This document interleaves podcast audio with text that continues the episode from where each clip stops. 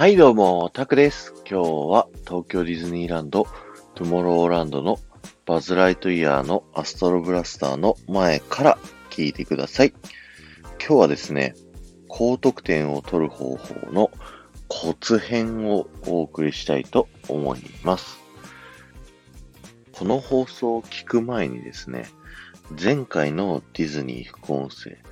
バズライトイヤーのアストロブラスターで高得点を取る方法の基本編を聞いてからですね、聞いていただけるとよりわかりやすいと思います。では一つ目の紹介です。一つ目はですね、銃を両手で持つということです。この僕たちが乗ってるですね、ライド真ん中にですね、バーがついていて、左右にですね、乗り物を回転させることができるんですね。なので、片手に銃を持って、片手にバーを持って動かすっていうのが、結構皆さんやってると思うんですけど、そうするとですね、前回お話しした、連射をするっていう時にですね、片手だと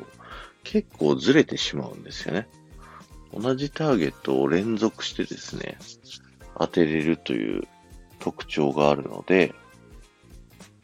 なるべくですね、両手で持っていただいて、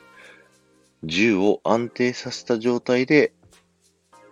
連射するということをやっていただく方がいいと思います。二つ目です。角度、注意してください。僕たちが乗ってるですね、乗り物は常に動き続けてます。なのでですね、同じ的をずっと狙い続けているとですね、そのうち、真横とかについちゃうんですよね。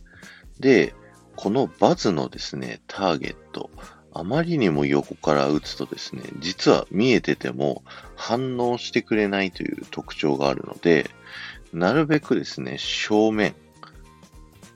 のターゲットを狙っていくようにしましょう。そして正面であればですね、どんだけ遠くてもレーザーポインターが遠いとですね、実は見えないんですけど、当てることができますので、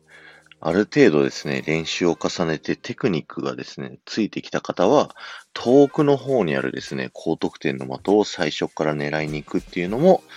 手段の一つになります。そして三つ目です。自分以外のですね、他の人が当てて、光ってる最中のですね、的は、他の人が打ってもですね、得点にはならないので、光り終わってから狙うとか、そういったことが大事になります。バズのですね、的は、当たるとですね、的が、赤く光ってくれるようになるんですけど、その光ってる間は、当てた人がですね、連続で、打つと得点には入るんですけど、それ以外の人がですね、打っても得点が入らないようになっているので、そこはですね、ちょっと気をつけて、ターゲットを狙ってみてください。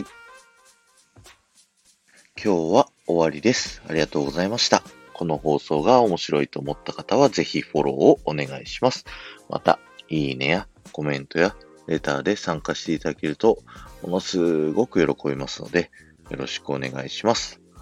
昨日の夜ですね、更新しようと思って家に帰ってきたらですね、もう寝てしまいまして、この今のすげえ朝っていう時間でですね、更新させていただいております。そしてですね、昨日から新しく始めた前回の配信から今回の配信までにですね、コメントいただけた方のお名前を呼ばせていただきたいと思います。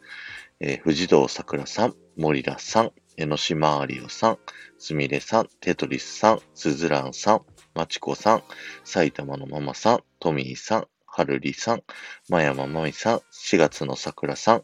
0704ひろみしーさん、ありがとうございました。あと最後にですね、コツじゃないんですけど、おまけである機能を紹介したいと思います。バズライトイヤーのアストロブラスターは、的に当てなくてもですね、回ぐらいですね、引き金を引くと100点入る仕組みになってるんですね。なので、的を当てられないですね、小さなお子様だったりだとか、今回のこの黒い点に当てなきゃいけないとかいうルールがあんまりよく分かってらっしゃらない方はですね、数百点、数千点でも取れるように、ディズニー側からの配慮でですね、なっているんですね。すごいね、優しい制度にはなってるんですけど、その代わりですね、本当にこれ当たってるかどうかわかんないっていうような状態のまま終わってしまう方が結構いるっていうアトラクションになっちゃってるんですね。ではまた。